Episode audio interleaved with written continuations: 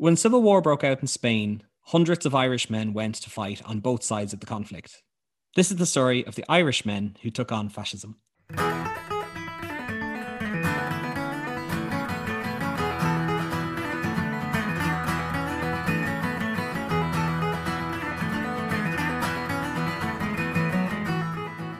Everyone, Future Connor here. We have some big news here at the Out of Ireland HQ. We have our first supporter on Patreon. So we want to say a big thank you to Neve Hurd, who joined our 10 euro a month tier, which means she gets a shout out on the podcast. So thanks, Neve. We, we really, really appreciate it. Now, if you'd like to join the Patreon herd, as I'm definitely going to call it from now on, you can go to patreon.com forward slash out of Ireland or just search Patreon out of Ireland on Google. Uh, and there you can support us for three, five, or 10 euro a month. There's a bonus episode up there right now about Thomas Francis Meagher, who came from Waterford and he became a general in the American Civil War. He also invented a whiskey punch where the ingredient list started with 22 gallons of whiskey. So go to our Patreon to listen to that episode and get that recipe in time for your summer barbecue. Now, if you're not ready to subscribe to a monthly thing, but you'd still like to support the podcast, you can go to buymeacoffee.com forward slash out of Ireland and give us a one time donation of whatever you fancy. And we'd really appreciate that. Now, if you are enjoying the podcast, but you don't want to or aren't able to support us financially, you can still help us out hugely by leaving us a review on your podcast app,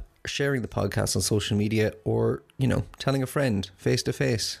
Remember doing that? We put a huge amount of work into this podcast, and we'd really, really love to see it grow into something bigger and maybe something we could afford to spend more time on. So, any and all help is appreciated. So, back to the podcast.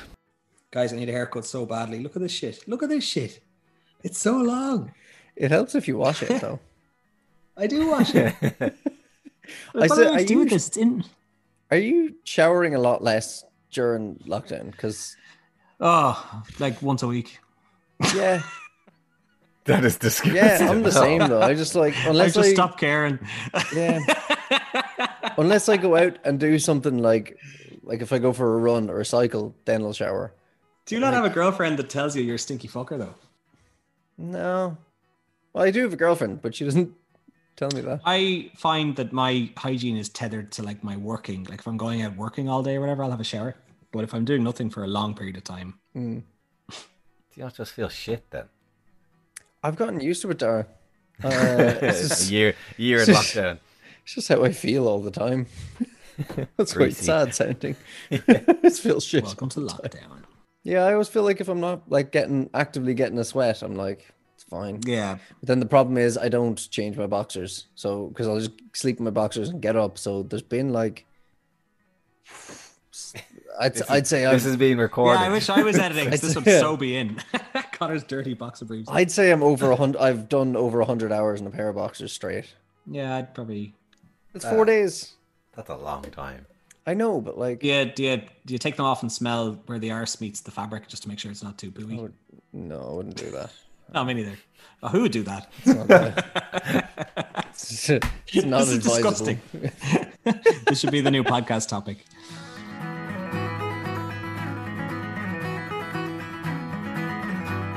This week we're talking about the Spanish Civil War. And you may be wondering what relevance that has to a podcast about Ireland, but weirdly enough, there are Irish people who fought on both sides of the conflict. And we thought it'd be interesting to choose one side and talk about them. So that's why we're here, everybody. We're just getting smoother and smoother at this every week, aren't we? Um, so, like you said, we are looking at the Spanish Civil War, and we decided just to pick one side because it's pretty large conflict. So, just to give you a bit of background, we're talking here pre World War II, so 1936 to 1939 was the Spanish Civil War.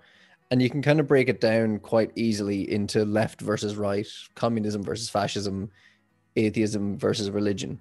Kind of, yeah. Kind it's of, A, It's yeah. a really, it was really complicated to get my head around it, but I think I've got a, a nice Yeah. on it now. you can make it quite i mean you, you can break it down quite simply eh, depending on what way you want to argue and which side you want to be support in it um it's actually interesting there's a us ambassador uh, to spain at the time called it a dress rehearsal for world war ii which i thought was Yeah. interesting um, because fascism um, franco's side was supported by italy and germany who had their own fascist movements and communism was supported by russia and mexico which um, yeah, I didn't realize Mexico had a communist government.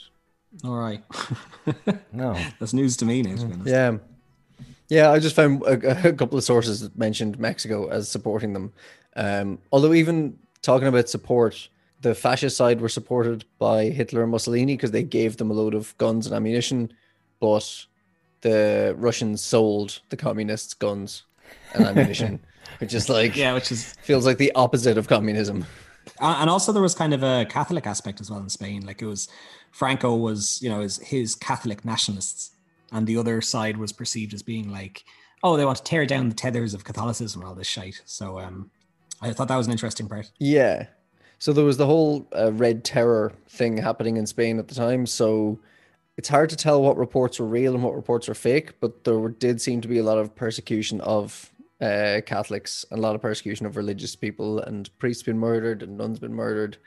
And the Irish media in particular were reporting a lot of like murders of priests and ma- massacres in Madrid and, and things like that at the time as well. But a lot of them were fabricated or, yeah, just completely invented. Yeah, that's the thing. Uh, So it's you can read news reports at the time. Is it the Independent, the Irish The Independent? Independent was very bad at it, seemingly. Yeah, they were pumping out loads of. You can see all these online as well. They're they're cool to read. We'll put them somewhere. Yeah, Show notes, show notes, Instagram. We'll make sure they go up somewhere. yeah. Um, so on the fascist side, you had Franco. Franco was kind of a smaller general, not a smaller general. He was the same size. He was a lesser general uh, at the time. So you had Emilio Mola, who was kind of the main front-facing general and the leader of the fascist party until 1937, when his plane crashed. And apparently, there's some suspicion that Franco had an involvement in that. And Ooh. yeah, but we're, there was no real evidence for that. But That that seems like a common theme. There, there was uh, Fidel Castro in Cuba. Something similar happened to his right hand man, um, Cienfuegos. He died in a car crash, or he died in a plane crash, suspiciously as well. Oh. yeah, It's like, I mean, it's a good way to.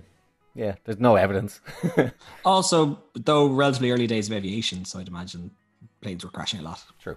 Yeah, yeah, true. So it's like a genuine thing that could happen. So in Spain, you had. It's kind of difficult to keep on top of all the names for the groups.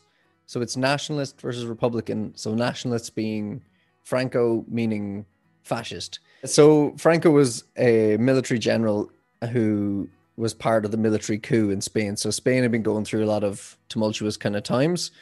Um, and there'd actually been a lot of coups in Spain, which I didn't know about. So I was looking this up. Between 1814 and 1847, there was 12 successful coups, Oh Jesus! which is one successful coup every five years. So basically, instead of having a vote every four years, they just have a coup every five years. Yeah, Okay. yeah. Saves people going out voting. Nobody Yeah. really Imagine doing that. everyone's everyone's gearing up and getting ready. Like, oh guys, it's time for the coup tomorrow. What are you doing? Who are you taking over? But I like how it was just the successful coups. There could have been loads of unsuccessful ones. Could it just be Um, one so they- person going, "I'm staging a coup," and everyone's like, "Oh fuck off, Barry, go back to bed." Yeah, I don't know. Does a coup have to be a military coup, or can a coup just be a takeover of power? I wonder.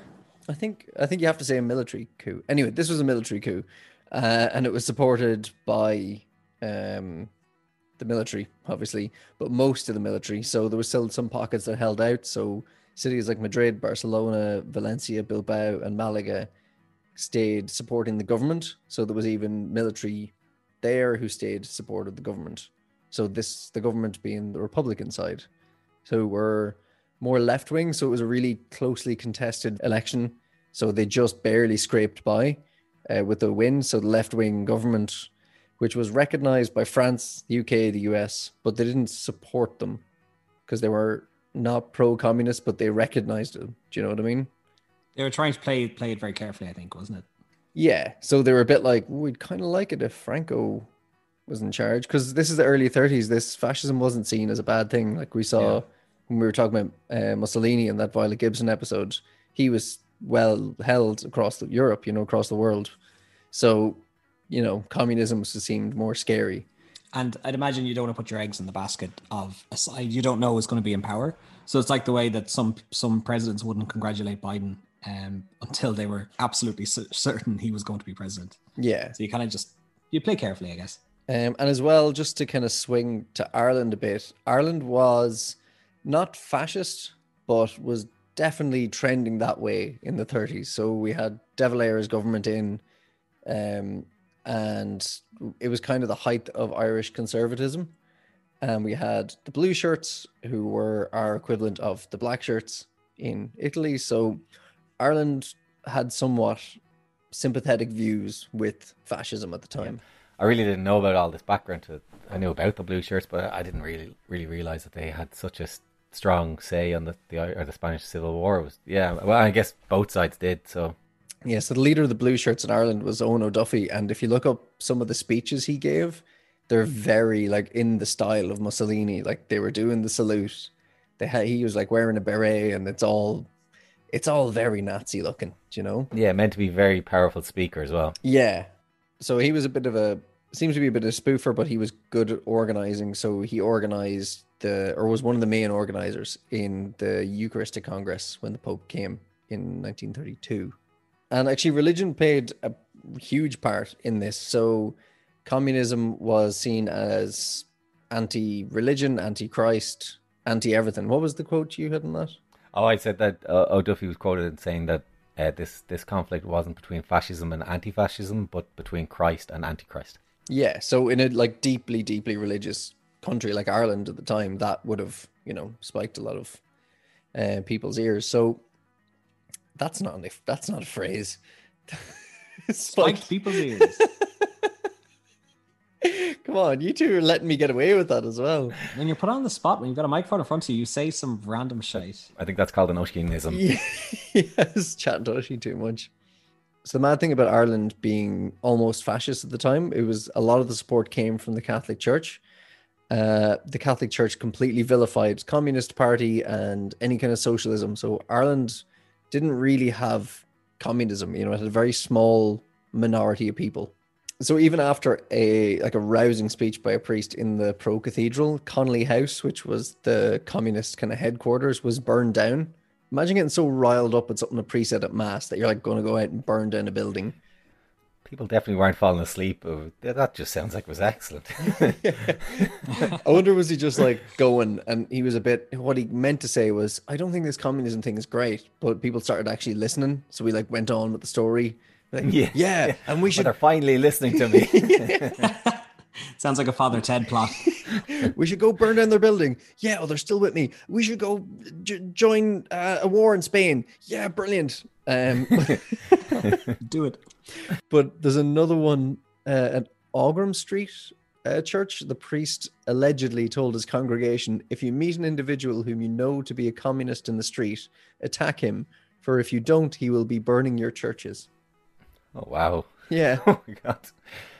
It yeah. is quite funny to think that officially the Irish state was neutral, but unofficially, because of the Catholic Church, we were we were for Franco. Yeah, very pro Franco, and yeah, it's it's in, it's funny because then the Catholic Church had a special relationship, isn't it, in the Constitution? Wasn't that a thing? Mm, yeah. So Connor, to sum it up, what you're kind of saying is that like the Catholic Church and you know there was kind of a sense around Ireland at the time, they're, they're kind of like a red scare. You know, the communists are coming, we have to protect ourselves.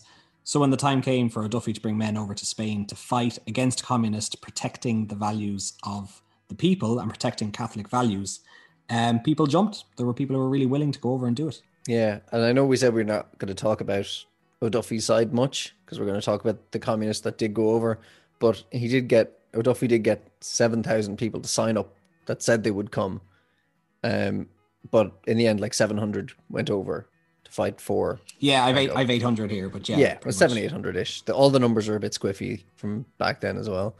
Um, yeah, but that, that, that was him claiming that he got seven or eight thousand people to sign up. Yeah, he, and then he, he, claimed that he there was an admin error or something. That's why they couldn't get them over in time. Or so.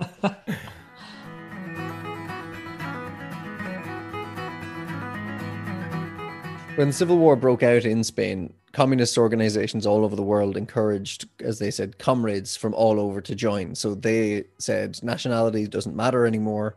Um, you're all workers. We're all in this together. So come join the fight in Spain. Yeah, but actually, when we say communist, like it wasn't necessarily just um, the Communist Party in Spain at the time. This was an amalgamation of a bunch of different parties. There was communists, socialists, there was farmers, there was anarchists, and it was kind of um, it was a little bit class based, class based as well. It was it was kind of like the lower class secular communist people versus the mid to upper class, wealthier Catholic people. It seems like that's where the divide seems to kind of come from. Um, Yeah, the bourgeois, the the upper classes, the businessmen wanted to keep the the status quo. in, in, in, yeah, in, in a way, anyway. Moving on from Duffy, we're going to move on to the other side, the communists, and this brings us into Michael Price, who was the IRA's director of training, and he wanted to push the IRA towards more of a James Connolly or Marxist uh, ideology. Price and his followers moved or were kicked out. Kicked out of the IRA. Oh, okay, yeah. So the IRA, it seems like these fellas were like the IRA was slipping towards kind of socialist, communist, whatever. Or as in there were people in it that believed in that, and it just didn't really gel with the beliefs of the IRA. That was like, look, we just want independence. We don't really want a workers' republic or any of this shite. I think that's what the you know that's a Yeah. struggle that's always happened with the IRA. Hmm. It's people have wanted it to go towards the working class or the workers or socialist, when and the the, the majority just wanted we just want to be independent. Yeah, and Price was the one that was pu- pushing the Marxist ideology, and his, his ideology was pushed out, as he said, along with his other followers.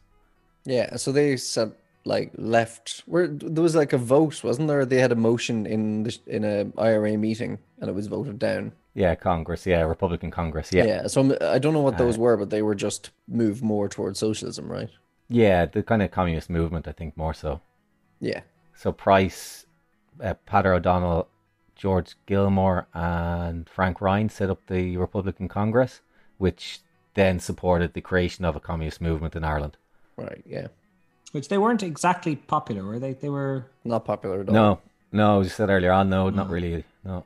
still aren't to be honest it's mad that the party still exists but like i couldn't even find the the head of the communist party the ireland communist party is called something pinkerman or pinkerton and i couldn't find anything on him so obviously they're they're here but they're just very low so frank ryan and the communist party were very upset at o'duffy sending over 800 men to fight with the fascists so they decided to set up their own brigade to fight against fascism so that's where the connolly's column was born Yeah, it's interesting actually. The Irish government at the time said it was illegal to go over to fight in that war, but Owen O'Duffy was sending newspaper reports back and was publicly saying we should go, and there was no real effort to stop him. But when the communists were leaving, they had to kind of leave covertly out of Dublin, so they there was no ship that brought them straight there. It was very they had to go via London. Some of them had to make their own way. They went London, Oak and daggers. yeah, so they got trains and they got tickets on to different places and had to double back a couple of times.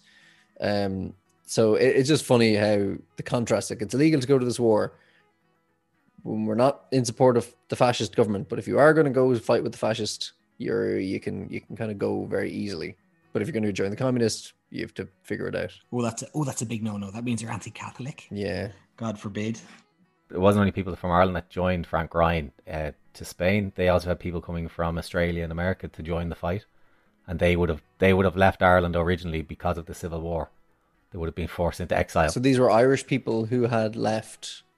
yeah, they were were there. forced into exile after the the Irish Civil War, and they wanted to join Frank Ryan and his men to fight against Franco. Uh, so would they have been like anti-treaty people? Yeah, I assume so. Yeah, Yeah, I they guess would so. have had to have been, because otherwise they wouldn't have been fleeing. I suppose. Yeah.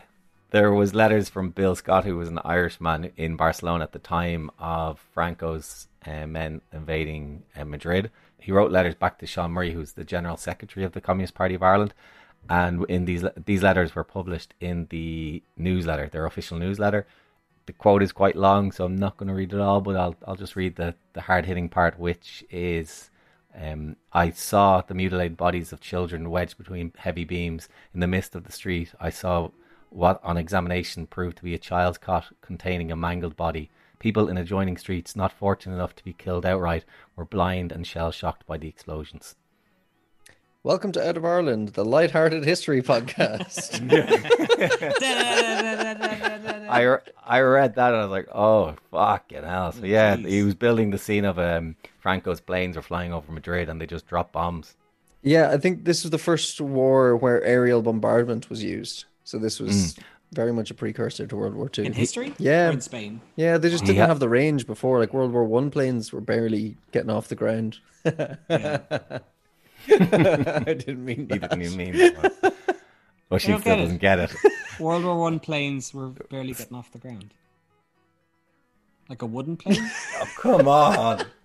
Plane Guys, barely I'm getting really off the ground. There's like the expression like, oh, the like this podcast barely got off the ground. oh. Bill Scott had a good way of putting this. Um, uh, talking about the planes, he was saying that they were flying over the city, considering where to release their loads of death. Yeah, yeah, this man knew how to write. Yeah. So there was a lot of Spanish people who were worried about this rise of uh, fascism in the country, but weirdly enough, there was people all over the world who were kind of concerned. Well, no, I'm not making it sound like there was lots of people all, all over the world. There was a lot of communist groups and socialist groups in many, many countries around the world who believed that the Spanish Republic was a front line in the war against fascism. As a result of that, there was a brigade set up called the International Brigade, which was comprised entirely of countries and their respective companies. So it was all foreigners who were coming to fight for the International Brigade against fascism in Spain. The Irishmen came over and they decided to fight with the International Brigade, and they were part of the company that became known as Connolly's Column, named after James Connolly. Frank Ryan left Dublin with a group of approximately 80 Irish men. Uh, others would join in the following months from coming as far as Australia and America. Yeah, so they arrived into Spain, but they didn't arrive directly. They had to sneak their way in because the Irish government had made it illegal to join the war. Um, in theory, uh, again, they seem to make exception for if you wanted to join the fascists, it was a lot easier to get there. But they traveled via London to Paris and via Perpignan, so a lot of them just came on trains. So the Irish communist volunteers, when they arrived, didn't really get much training. In fact, they only got a few days of training. Um, and there's a great documentary that was made in the 1970s about it with some primary sources where they interview some of the people who went over. Um, so we'll actually play you a clip of that now. Most of them were smuggled in over the Pyrenees, and training for some of the Republicans was pathetic in terms of the war they were going to have to fight. For most, it could be measured in days rather than weeks. Uh, we learned how to advance under fire, how to retreat under fire, how to take advantage of natural cover, and things which really are rather elementary. And uh, we fired 10 shots with a rifle. I think the first five scared me more than it scared anyone else. Connolly's column first saw action near Cordoba, and then later that month they fought at the Battle of Madrid, where they actually lost a few men. Then in 1937, the column joined up with the Abraham Lincoln Brigade, which was another English speaking brigade. And they formed a company with the British battalion, who I couldn't pronounce this name right, the Sakalalian. Do you guys see this? Yeah, um, the Saklavatla Battalion. Yeah, which is the last battalion name I think of when they're British. Yeah, so it's named after a communist activist, British politician uh, who was of Indian Parsi heritage. Wow. There we okay, are. That's interesting. But then I read that it was kind of uh, some of the Irish people were quite upset because they didn't want to serve with uh, in a British battalion. And then in who was it? Oh yeah, Ryan was trying to calm everyone down. He was trying to say, look, you know, we're all part of the the we're you know the workers' sol- solidarity is the most important thing. But then he found there's also a story about him finding out that one of the British volunteers was an ex black and tan, and Ryan was like threatening to beat him up and everything. He threatened to shoot him. So yeah, Yeah. yeah, Yeah, which isn't great. Um, Should we tell people who the Black and Tans are? Or just play the song now? Uh, it would be a big seg- segue, but in one sentence, the Black and Tans were very, very bad British soldiers who raped and pillaged and killed in Ireland. Yeah, and Nike once came out with a pair of shoes and they called them the Black and Tans. Yeah. but see, that wouldn't mean anything to anybody else. No. Even the British. no, it's The British don't like, even know. you can- people order black and tan drinks, and you can get a black and tan dog and black and tan shoes. And you can get a um, Irish car bomb. Irish car bomb. Yeah. Such a disgusting drink, but it's so much fun to drink. Have you drank it? Yeah, but you have to drink it before it curdles. It curdles very quickly and becomes chewy, so Disgusting. you really have to put that down fast. I fast. feel like that's a good reason to not do it. Then it just curdles in your stomach. Yeah. yeah, but at least you don't have to chew it. Oh. I don't want to chew oh, it. I've done like three of them a night once. what's what's in it? It's like Guinness, Bailey's, and Jameson, isn't it? Half a pint of Guinness, a shot of Bailey's with a Jameson head, and you drop the Jameson into the Guinness, and that's when the curdling starts with the foam on top of the Guinness. So then you just fucking have to down it in one. All of those things separately are great. Why would you put them together? Yeah, there's no need. There's no need to mix it. Yeah. Oh, actually, just on the strife in the ranks in the brigade, a load of the Irish volunteers switched to the American Lincoln Brigade as well. So unofficially, but they basically just stopped being around a lot of the English soldiers. So once there was that reorganization, joining the the 15th International Brigade, the British battalion, they were dispatched to be around Madrid. So Franco had failed to storm Madrid in November 1936. Uh, General Emilio Mola went to kind of cut off Madrid uh, from the south, so over the, the river Yarama. Jarama? Yeah, they wanted to, to surround the city. yeah, it? basically to do a siege, good old fashioned siege. And this kind of led to the big the Battle of Jarama or Yarama. I think it might be Yarama. Yarama sounds better. Yeah. Yeah. Dar, Dar's the Spanish expert. Yeah, so, Spanish expert. What do you, what's your Yarama is your final say? Yarama, I think so, Okay. yeah. Oh, I see. Good job. This is a really big turning point in the war in general, but all specifically for the Irish Brigade. Um, so they lost 375 men out of the 600, including almost every officer uh, within this time. Uh, and it forced nationalists back across the river. So it was a big strategic point to, you know, bridges and rivers are really important stra- strategic points. That, that number was the British Brigade and some of the Irish men, was it? Because the Yeah. Irish men were only around 140. Yeah, okay, exactly, yeah. Just, just checking. Yeah. Yeah, so yeah, that would have been uh, in total out of the 600. So the Irish would have made up, you know, a part of that. Yeah. So after the fascist forces had taken the bridge and taken the river, um, the Republicans decided to launch a counterattack uh, on the 14th of February, which is obviously Valentine's Day. It's a lovely day for a counterattack. They were real men. They don't celebrate Valentine's Day. Exactly. Yeah, they weren't taken in by the Hallmark holiday because of communism. and at this stage, the German Air Force, the Luftwaffe, had taken over the sky. So the communists had absolutely no, you know, support from the sky. They'd also lost their machine units, and their heavy artillery was either captured or destroyed. So they essentially had machine guns and rifles. So that's all they had to fight against well dug in, well established fascist forces. And they led a charge just directly into the fire as can- cannon fodder, uh, almost like World War One, like trenches, like going over the top, very old style. So even though this attack by the communists didn't retake any ground from the fascists, it did stop them in their tracks. Um, and in fact, the the attack was so vicious and violent, the fascists called this counterattack El Dia Triste del Yarama, which means the sad day in Yarama. But a, a quote from the time that kind of puts it in perspective is one nationalist soldier, one fascist soldier reflected, they put in a frontal assault in broad daylight across a plain dominated by our positions and almost devoid of cover. They were Spanish troops, and I greatly admired their bravery, but I'd wondered what kind of military cretin had ordered such an attack. Jesus. So this kind of shows how earlier they had lost nearly all their officers. They were lacking a huge amount of artillery and military know-how as well. The communists did launch more and more counterattacks, equally as badly thought out.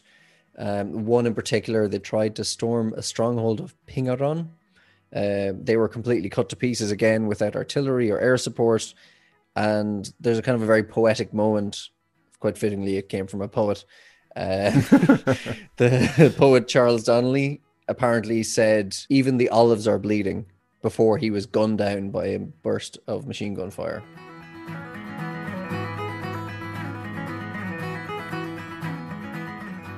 By this stage, the communist forces, aka the Popular Front, they had lost a lot of men and they were on the back foot.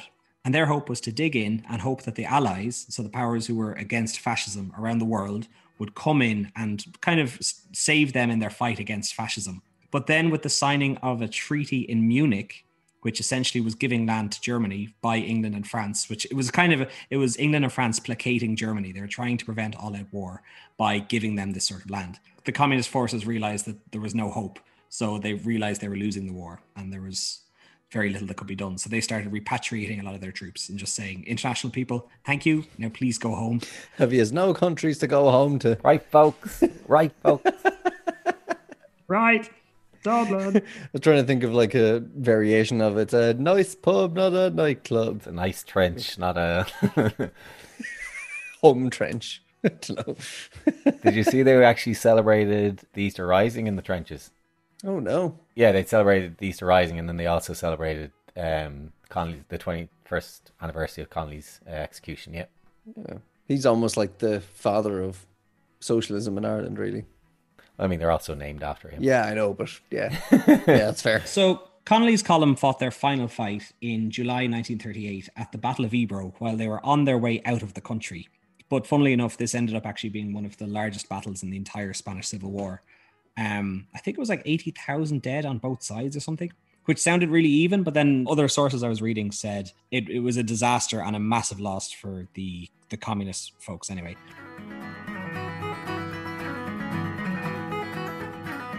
Before we move on, I just want to go back to Frank Ryan, who we mentioned earlier. He was the man who brought all the people over to fight in Spain. Again, another very interesting character, but he was actually captured in January 1938 by pro nationalist forces and they sentenced him to death. But this was later commuted, Connor, is that right? Yeah, it was commuted to 30 years of hard labor. I, I thought that that was on the request of De Valera, wasn't it? Yeah. Yeah. Swinging his big international powers again. Ap- apologizing again. But it, it gets kind of it gets kind of murky here then because he was granted an escape by Franco, which sounds a bit interesting. So the story was meant to go that Frank escaped, but in reality he was handed into the Nazi Secret Service, who were called the Abwehr, who I'd never heard of actually, A B W E H W E H R. Um, so they're military intelligence in Germany. So he worked as a go-between between the IRA and the German Secret Service until the end of the war, or until his death, actually. Well, allegedly. Mm-hmm. So he he did and he didn't. Like he was very anti-fascist, and the idea of him going and joining the fascist organization was quite bizarre. So the the biggest kind of theory on what he was doing was the IRA saw again like the England's difficulty is Ireland's opportunity from the First World War. The the IRA saw the Nazis as a way to get ammunitions to get arms into Ireland so that was kind of the thinking on it. And in fact, he was on. Okay, that, that makes sense. Yeah. yeah, but he was on a mission as well. He was on a mission on his way to Ireland when somebody else who was with him, I only grazed over the story, another Irishman who was working for the Nazis or was kept by the Nazis. Yeah, got ulcers and died or something. Yeah, so they were in um, a submarine and they had to turn back. So he never actually got back to Ireland before he died. But it's kind of cool to think that there was an Irishman on a German Nazi submarine. Two Irishmen heading to Ireland. Two Irishmen. Yeah. So yeah, it's it's mad to to think of what could have happened given how almost pro-Nazi Ireland was, or pro-fascist, I should say. Yeah, it's crazy to think what could have been. The official numbers have it that 36 Irishmen were killed in Spain during the Civil War uh, for the British Brigade. And on returning to Dublin, the Connolly column was greeted by a solitary figure of Father Michael O'Flanagan, who unveiled a banner in their honor. Is this just one priest in the arrivals, like all these war torn soldiers coming home? Okay, they're not coming in an airport, but like, yeah. hey, welcome, lads. Yeah, I'm, I'm picturing like Mole Man from The Simpsons. like, yay, little flag. It's very strange to. Again, there was well, that was a World War One sentiment that you go to war war for this beautiful thing. You know, you come back a war hero. So it must have been a very interesting sensation to come back to like a country that's like, ah, you guys again. It, I guess that uh, Ireland didn't want to Ireland didn't support them, so they were coming back to people that didn't want them really. And I think a lot of them did stay yeah. in London. They didn't actually arrive back into Dublin themselves. They just they they they stayed away from the country. So what happened to Spain then, folks? Well, Franco went on to rule Spain until the seventies, right? Yeah. Yeah. So the fa- a country where the fascists won. Yeah, until his death. The dictator did survive until the very end. Uh, he wasn't kicked out. He wasn't. There was no junta or anything like that. It was it was there, and he tried to groom the king who was going to take over from him, and there was it was touch and go for a while that the king may continue with Franco's policies, but luckily for Spain, the king wanted uh, democracy, and he called an election. He stepped aside, and he just became a monarch rather than the actual ruler. Which is kind of what wow. caused the whole problem in the first place, because there had been uh, an absolute monarchy before the king decided, okay, we'll have an election back in 1936, which led to the left popular popular front being elected, which led to the military coup. Okay. So he was tempting fate a little bit there, wasn't he? Yeah, and especially because so many people liked Franco. So yeah, yeah. I, I like again. I wonder. I don't really have much an answer to this, but like because the dictator won, was he like you know you always expect the dictator to be the nasty evil person, but I guess he probably did okay in Spain. I'm sure there's some people who got very suppressed or like I don't know. I don't know how wicked he was. Yeah, no. Immediately after the the war, once the communists lost, he went through areas that were pro-communist and mass murdered people and sprayed people oh, with machine oh, okay. guns. And yeah, no, he wasn't good. Like Oh, so a bit of a meanie. Yeah, a I meanie. mean, you Yeah, you'd okay. you'd be in support of him if you saw him doing that. You'd be like, yeah, no, yeah, no, I no, I definitely support you. Yeah, no, no, oh, yeah, they didn't, but no, I do. Yeah, wow. So yeah, I guess that's the story of Connolly's column, folks. It's interesting that it's kind of been rewritten now. As we said, the Irish men that fought in it were welcomed back by one man, uh, but now they would be seen as heroes. While, and I know we didn't go into too much detail, of Duffy's men were seen as they were fighting for the Catholic Church, they were fighting for God, so they were seen as the heroes at the time. I guess it's not as black and white as you'd want to say. Like even during this, we were saying the communists and the fascists, but like Mm, there's a lot of grey. Yeah, there's a lot of grey because both of those, in a sense, have been baddies. Or you know, it just depends on your perception of Yeah. uh, the time. I guess. And time, yeah, time does pass, and people realize that Franco wasn't a great guy after all. He wasn't really fighting for the for God or the Catholic Church. He was more just using that as a as a way to get power. Megalomaniac. I just want an excuse to say the word. good word. It's a good word. Do you want a film I watched recently? The Meg. No, the Meg. Oh, the- It's so. Is that about a giant ship or a giant, Giant shark, or something? The Megalodon. Uh, sometimes you just need trash Yeah. movies, So bad. that was part of that series of movies that were coming out of that like a time. I don't know if I just saw them all at the same time, but it was like Sand Sharks and Megalodon and Yeah. what was this other What's outrageous his name? ones? Jason Statham. Oh my god, he's such a bad actor. He, d- he makes money. I watched the Daniel Radcliffe movie where he, he wakes up and he has guns uh, stapled to his hands. And it was just very entertaining seeing him try to text where both of his hands are just guns. the dumbest shit, but it was a very enjoyable movie. Never heard of that movie. Uh, it's- yeah, it's ridiculous. It feels like it's made for a 10 year old boy, the way the cut, the editing, and everything is So done. perfect for you. yeah, yeah, I've got the mentality of a 10 year old boy. Uh, just sorry to to bring it back to something more serious. Just the like a person who says it a lot more succinctly than than we can. Fearghal McGarry, who's a professor of modern Irish history at Queen's. He's got to quote Um, a Meg, isn't he? And Jason Yeah. No, he says the Spanish Civil War is now remembered in Ireland as a conflict between democracy and fascism rather than Christianity and communism. As a result, the veterans of the international brigades have gradually come to be regarded as heroes, while the Irish Brigades Crusaders have been forgotten or reviled as supporters of fascism. Such are the vagaries of history. Which is just a much better way to say what we were trying to say there. Big sharks. And to finish, I'm looking for quotes for the Meg, and even the quotes are terrible.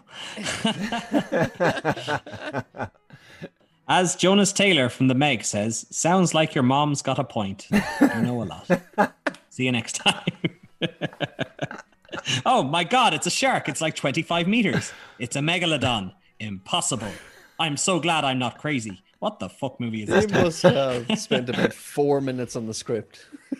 like us for this episode. so that's it for this week's episode, folks. Uh, as usual, music for the podcast was provided by the very talented Jordan O'Leary from the Dublin band The Scratch. And stay tuned for next week, and we'll be talking about something completely different.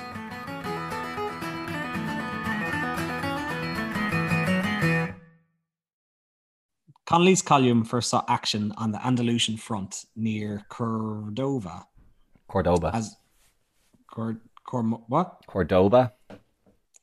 Connolly's column first saw action near Cordova, and then they later. Cordoba. But there's a V. It's a fucking It's V. as though it's a different language they or something. God They don't damn pronounce the V. bastards. Connolly's column first saw action near Cordova. B. Fuck. shit. Hey everyone, Connor here again. Just a quick reminder if you enjoyed that episode and you want to support us, you can go find us at patreon.com forward slash out of Ireland, buymeacoffee.com forward slash out of Ireland, or just leave us a review or tell a friend to listen in. Thanks. See you in two weeks.